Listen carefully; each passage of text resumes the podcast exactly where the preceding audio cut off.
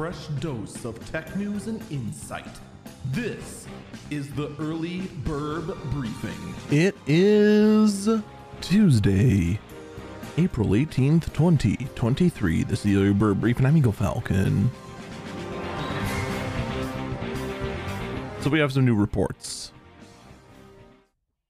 about our next NVIDIA GPU. Unfortunately, right now we don't have a whole lot of info about AMD GPUs, but though there is word that they are in fact coming, which is good. We need some competition, especially after finding out that the RTX 4060 Ti is going to be coming towards the end of May for $450. I, I, I don't know what to say at this point. The 60 tier card, $450.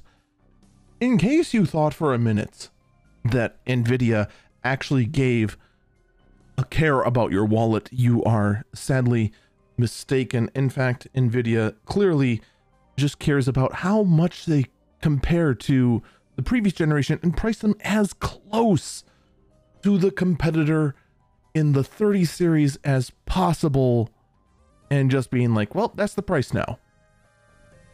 You don't like it? Go pound sand, I guess. Uh, I, I just, I'm getting tired of it. I really am. Especially if these reports are true. And quite frankly, the sources they're coming from, from these reports, they're the same ones that got everything right with the 4070. So I have no reason to doubt that this is pretty much what's going to happen. It's getting very tiring. It really, really is. And this generation is just really being absurd. I get that this kind of performance, th- that technically it is an improvement. It is slightly less than the 3070, which this would be pretty much comparable to. And it would have it would be more power efficient than the 3070 and provide better encoders than the 3070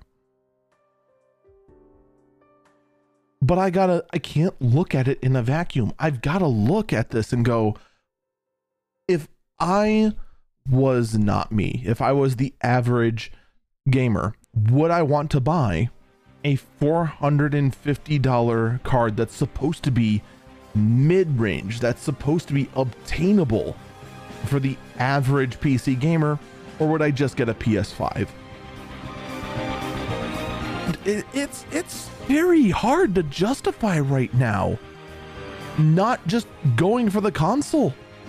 It really is, and this should the PS5 and the Xbox Series series is now actually at the point where we should be able to beat it on price in the PC world as far as the same kind of performance.